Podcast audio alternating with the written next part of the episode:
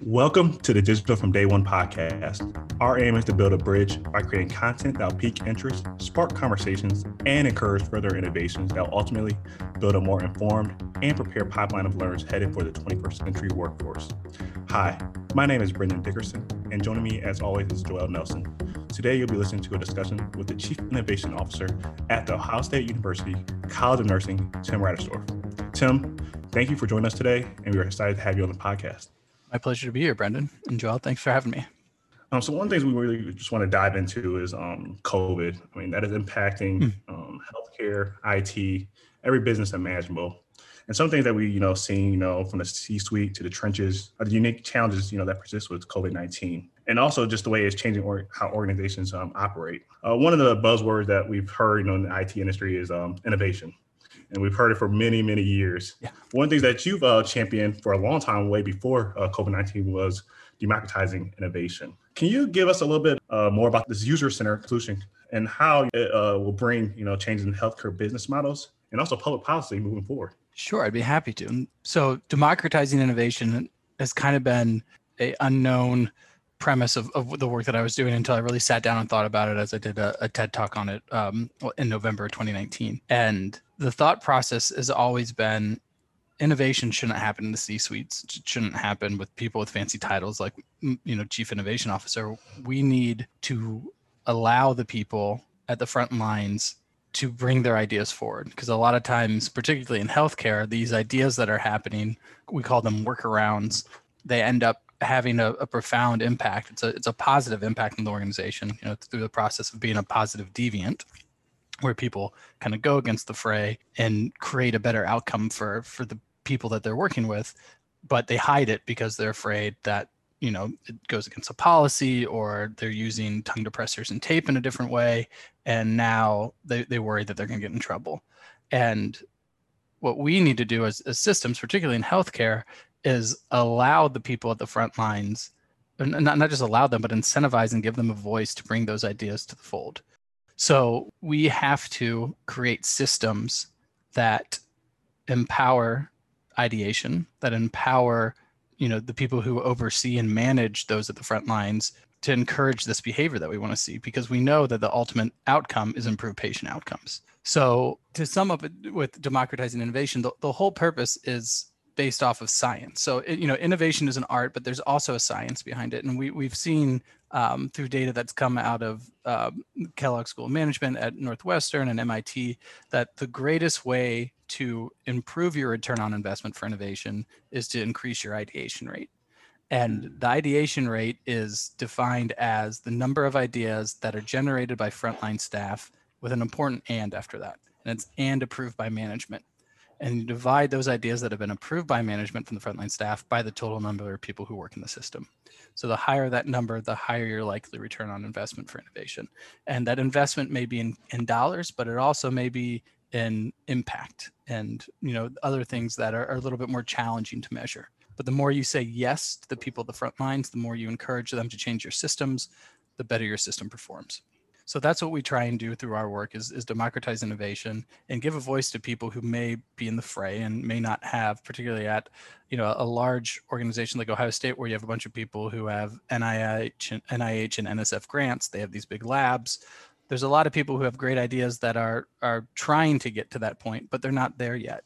And we mm-hmm. need to find a pathway to help move them along that chain so they can get those big grants so they can commercialize their work later in life. But for now, you know, it, it's it's all about giving them that first chance, that first step towards innovation.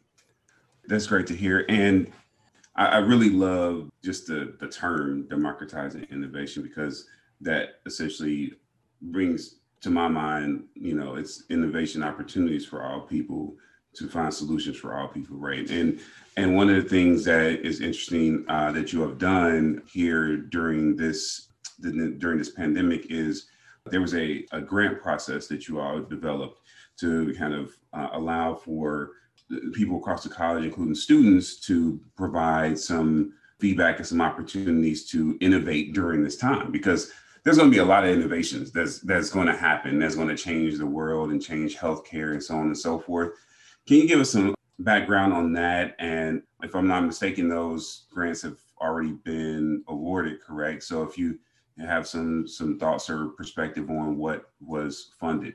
So we, we've actually done two COVID challenges since this hit. And to Joel, to, to do exactly what you said, we Mhm. knew that there were going to be latent organizations during this process during, during the pandemic, and there are going to be organizations who stepped out to the front.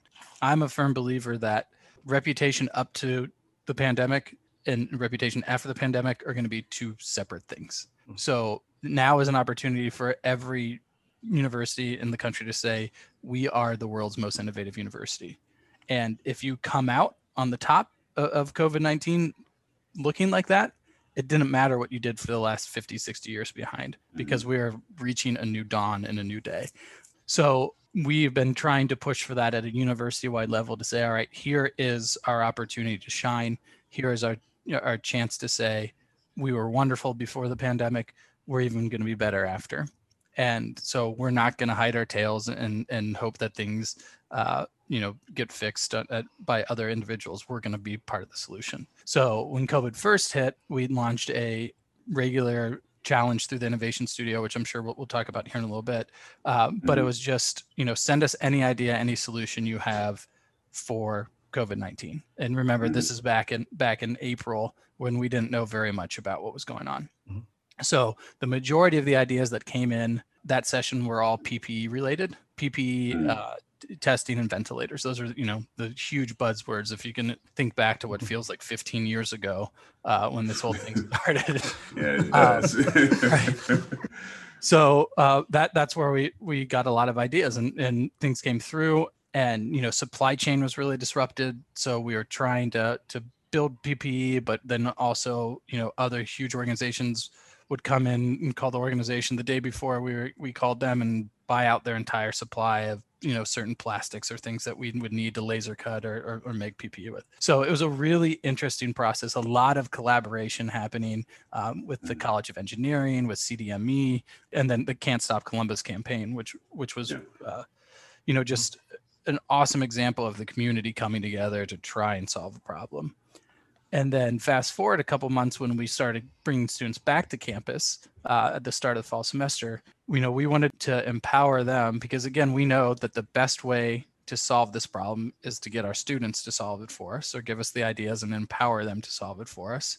Um, so we, with with the office of uh, the chief wellness officer and uh, student life, set out with a, a challenge for all students to give us ideas that hit kind of three main areas. One was mental health for our students. Uh, the other was uh, social distancing precautions and, and just how to manage social distancing. And then uh, the third was mask adherence. So we got a Mhm. lot of great ideas about uh, different things. Uh, you know, a lot of the masks were either branding or some cool ideas about how to have masks that you could use while you're eating and and uh, some really uh, interesting and engaging ways to think through it. Other things are things that now you're seeing all over the market, like door handle holders, so that you you could have your own door handle and it had a latch on it, and you'd reach out, and this this tool that you were using would latch over the door handle, and you could pull the door handle without actually touching with your hand. You could hold onto that and walk to elevator and hit your elevator button, so that you had a device that was kind of all your high touch point devices. And then we had a, a bunch of uh, apps and solutions that would help people determine if they were um, in an area that m- may have been exposed, which you know right now in Ohio is when you go outside. Uh, you, there's, a good, there's a good chance you're around someone who, who may have it. But um, there, there's some other great ones that were, that were helping with uh, mental health and, and hel- helping people find resources and, and uh, community members that they can lean on in this time when people are just really lonely. Lots of really great ideas and just, you know, an overwhelming sense of pride for the ownership mm-hmm. that our students were taking over this, that they were going to make sure that not only that they were thriving, but that their peers were thriving as well. And one of the like you know very interesting things that I just recently read, uh, I think it was an article about a month ago out of College of Nursing was about you know rethinking how we address health disparities, which goes back to you know making sure that people had you know the necessary you know resources, Mhm. and specifically you know for you know minority uh, communities, we've seen the um, infection and death rates you know higher within the Black and Hispanic, and some of the different things you know you sometimes may hear is that why you think it's going to be you know any different you know now uh, with the vaccine because there hasn't been you know adequate, you know, access to treatment beforehand. And some of the things that, you know, you mentioned before about, you know, make sure that research and public policy and all things are, you know, connected together. But for those uh, communities, how can we, you know, ensure that forward that we must act now? We must act now and we must do it in a lot of different ways. But the other thing that was incredibly unfortunate that happened during this time was George Floyd's death and murder. I am hopeful that that event made people realize uh, that racism is one of, if not the biggest health uh, epidemic in the United States. And while we are battling this pandemic, we're seeing how systematic racism is impacting health outcomes for people of color. So, you know, as a white man of privilege, it's been a really challenging year to not have been as impactful as I would like to have been in the past and trying to figure out how I can maximize that impact moving forward and use my voice in, in, in, a positive way. Because I, I do believe that not just in healthcare but in innovation as well there's a, a, a total lack of representation of voices of color. And without creating accessible equitable inclusive platforms to allow and encourage engagement across all people in our country, I think we're going to continue to struggle. So, you know, talk is pretty cheap, and what I'm saying right now is pretty cheap. Um, but figuring out how we can be actionable is really impactful. One of one of my good friends, Ernest Grant, is the president of the American Nurses Association, and he just recently did an interview with Morning Edition on NPR, uh, talking about his journey as being a enrollee in the Moderna vaccine trials so he, he is a, a black man and, you know, really feels that the history of our country has set us up for a lack of success when it comes to vaccination and vaccinating minorities right now. And that's a history that that's so deep and entrenched.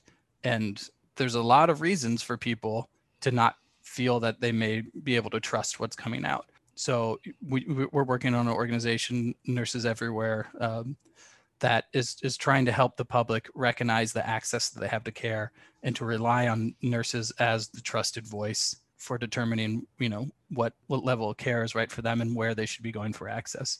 So uh, you know with ernest and barbara nichols and a lot of other wonderful people beverly malone um, who are who are leaders who have experience in this and have, have felt this impact of, of racism and social injustice uh, firsthand you know we're we're leaning heavily on them to help us make decisions and try and change policy try and change our personal behaviors so that people like me who are who are in positions of power and, and privilege to to be so uh, can can broaden our impact and broaden our lens when we're thinking about making decisions. So I think it's going to continue to be a big challenge, Brandon I, and Joel. I, don't think this uh, pandemic is going to solve it, but I think eyes are open more now than they have been in the past. And I am I'm bullish on the future of innovation. and I'm bullish on the future of social justice and, and the direction that uh, we're moving to create a more equitable health system. And it's interesting to hear you say that because we, kind of have these two things that are parallel but connected, right? It's interesting that we've had this health challenge, this pandemic that's going on, mm-hmm. but right before that and during that, we had like the state of Ohio um, and even Franklin County come out and, and classify racism as a public health challenge, right? Mm-hmm. So, like, there's these two things that are connected, and we see the connection in these numbers uh, in terms of the the higher infection rate and death rate and so on and so forth. But then ultimately, innovation is probably where these challenges are going to be overcome. Where do you see the, the, the opportunities in something like the Innovation Studio to help out in a situation like the health challenge of racism in you know locally statewide nationally so on and so forth. So the the innovation studio uh, let me explain that here in a second but but 1st mm-hmm. i want to go back to because i don't think it's just the innovation studio. I think it's the foundation that the innovation studio is built on which is the democratization of innovation mm-hmm. so like i said earlier if we want to solve problems in healthcare we need to rely on the frontline nurses physicians nursing assistants custodians, people who are there right now living it, and they can tell us what it's like. if we're going to solve racial injustice, we need to be working and getting ideas from the people who are experiencing it firsthand. And with the process that we take, what makes it really challenging is that you have to engage both sides. And you know, uh, right now, it's I think it's really challenging to engage both sides. But the the very clear, very very clear aspect of this right now, even if you look at it from a thirty thousand foot lens, is we definitely do not have enough people of color involved in the innovation ecosystem in the startup ecosystem and the the trickle down effects of that are incredibly important but overall the, the key message is we can't solve the problem as people who aren't experiencing the problem and we need to do a better job at co-design and really understanding how we can do a better job of getting those voices of color to the table so at the innovation studio the innovation studio is our our movable makerspace that's transitioned into a, a, permanent makerspace as well. So we have two of these makerspaces on campus. Um, mm-hmm. One is is located in Pomerene Hall, right off of Mirror Lake. It's called Innovation Studio Mirror Lake, and then we our original Innovation Studio launched in 2017, and that is a movable makerspace. It's essentially a cubicle uh, that's 16 by 16. It's got you know nine foot walls and we can put it up and basically any location on campus tear it down and be in a new spot in about two hours so inside both of these places you're going to find awesome tools like 3d printers laser cutters um, the ones in the permanent space at mirror lake are just much bigger but the the whole idea of this was you know we, we received a, an amazing donation gift from connie and gary sharp uh, who are alumni of the university and they said hey we want to change the culture of innovation at ohio state but we're not sure how to do that and we said, well, w- with what we believe about democratizing innovation is that we need to build a structure of innovation first because people keep coming to me and saying, Tim, I have this great idea. I just don't know where to begin. So the most logical thing for us to do at that point, we thought was to say, all right, let's answer that question. Let's create that place where you say you have a great idea and you don't know where to begin. You walk through mm-hmm. this door, and that is that is the door that you walk through to signify that you have begun.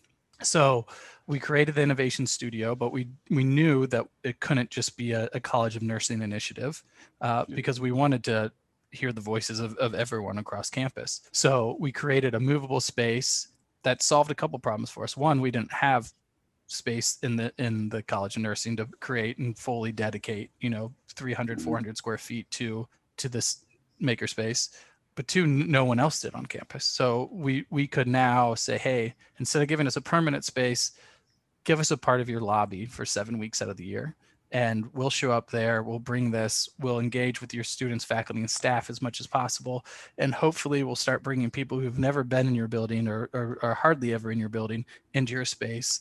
And not only will they be engaging the innovation studio but maybe they'll start engaging with with your students faculty and staff in a different way so that's how the Innovation Studio was born. And now it makes five of those tour stops throughout the year. We stay at, and, and during the academic year, we stay for seven weeks every half semester.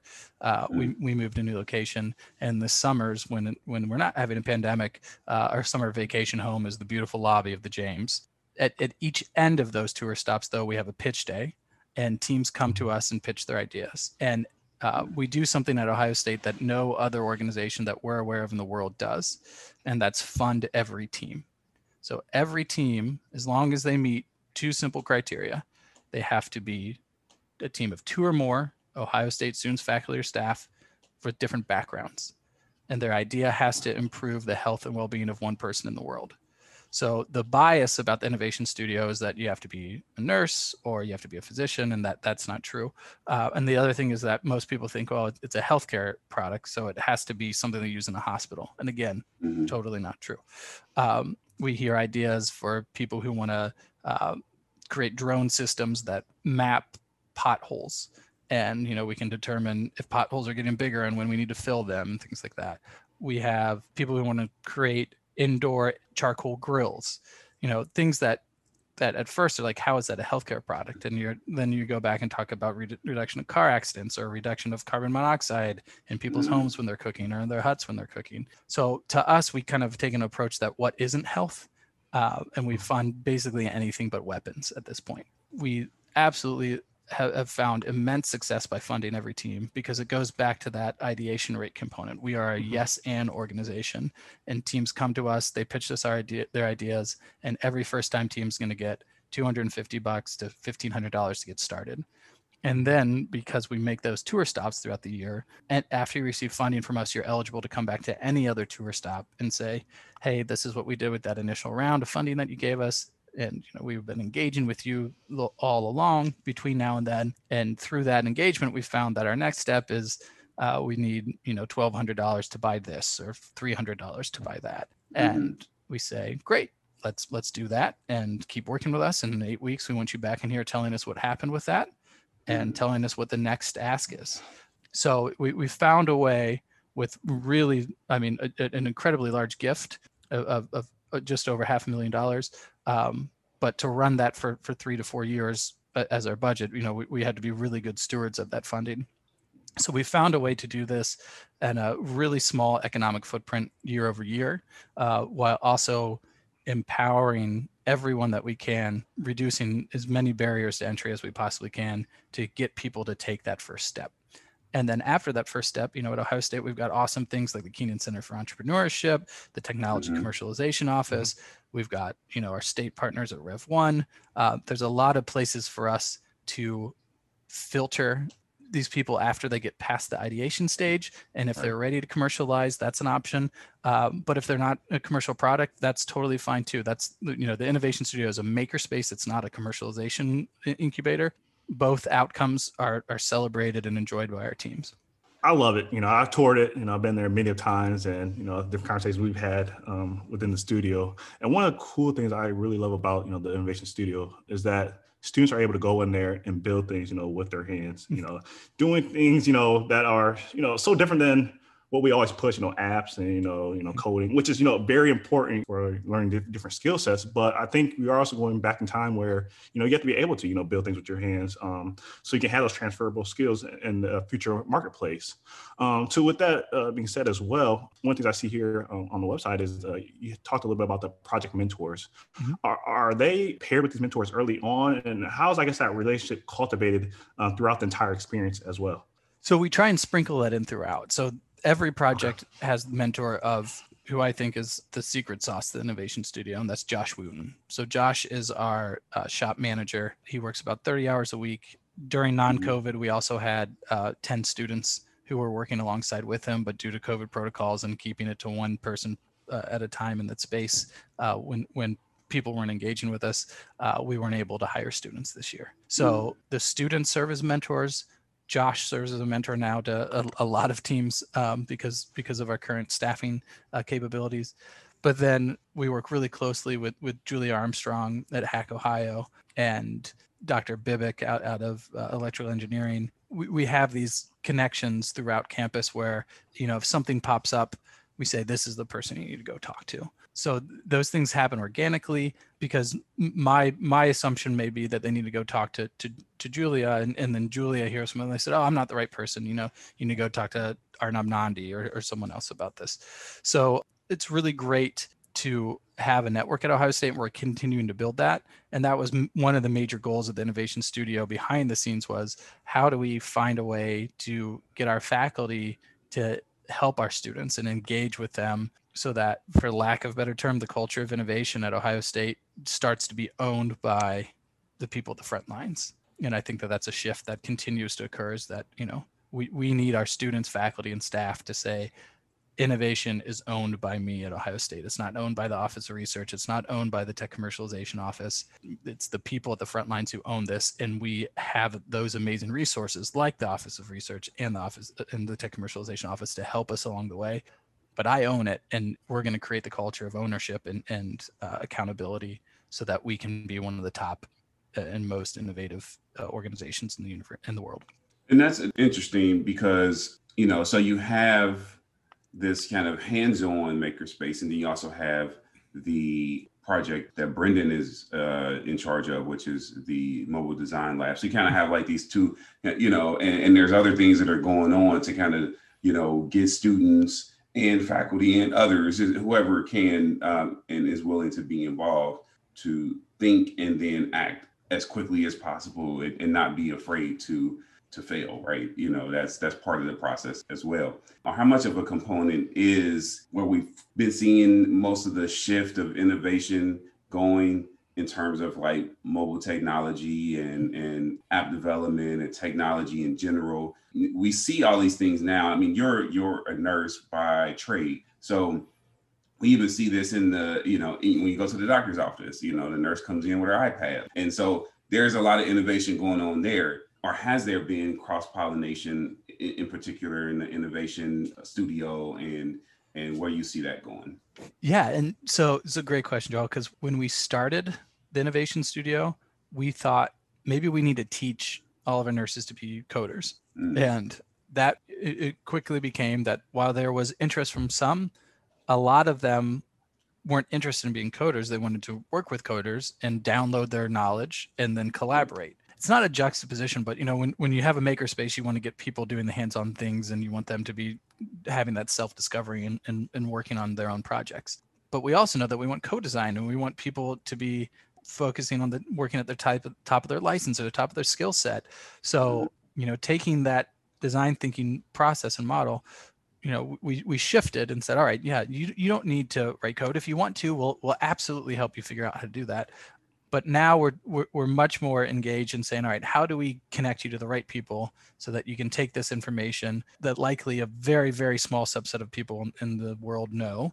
And you can then leverage skill set of someone who probably has that that same you know expertise at, at, a very niche level and let's marry those things together so that you can find success together. And admittedly at, at ohio state that was a, a challenge for us at the beginning but now we have a great relationship again you know to keep name dropping Julie Armstrong, she runs the uh, computer science uh, senior year capstone projects. So mm. the innovation studio now has a, a, simple process when someone comes to us. When before we'd say, "Hey, we can't really fund your your apps. We don't have a way to get the get them developed." Now we say, "All right, here's the process to go apply to be considered for one of their capstones and then mm. if they if they select you, then we'll provide the financial support that it costs to be a capstone project.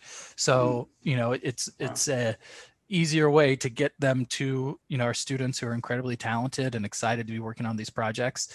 And in that level, it's a little more interactive for our end users or people at the front lines who who have the idea because the nature of the capstone project is that they're being taught to interact and engage with their clients. So mm-hmm. not saying that the great companies in columbus aren't doing that but at the academic level i think it happens even even more. So it's pretty exciting to see how that transition's occurred.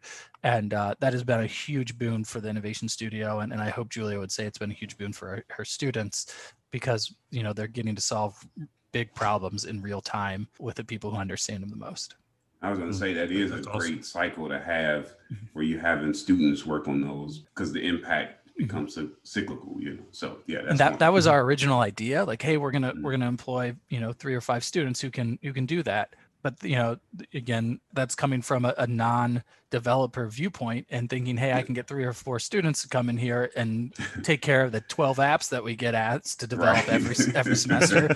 You know it doesn't work that way tim. It's not like you flip a switch and sit down and it happens. So um, by having access, it's not just that we have access to one or two teams. Now we have access to 10 or 12 teams. And mm-hmm. it, it really has been a way to scale much more effectively than I, I thought we would. Thanks for joining us for this episode of the Digital from Day One podcast. Make sure to visit our website at go.osu.edu forward slash digital day one. That's the number one, where you can find out how to subscribe more information about our guests, and more information about our team. As always, we love to know what you think. Use the feedback form on the website or shoot us an email at digital from day one at osu.edu. The one is actually spelled out here. Or simply give us a rating on iTunes. And we'd appreciate if you tell a friend about our little show here too. There's more to come from our guests in this episode, so be on the lookout for that. I'm Joel Nelson, along with Brendan Dickerson, and let's continue to make the connections to opportunity stronger. Until next time, everybody.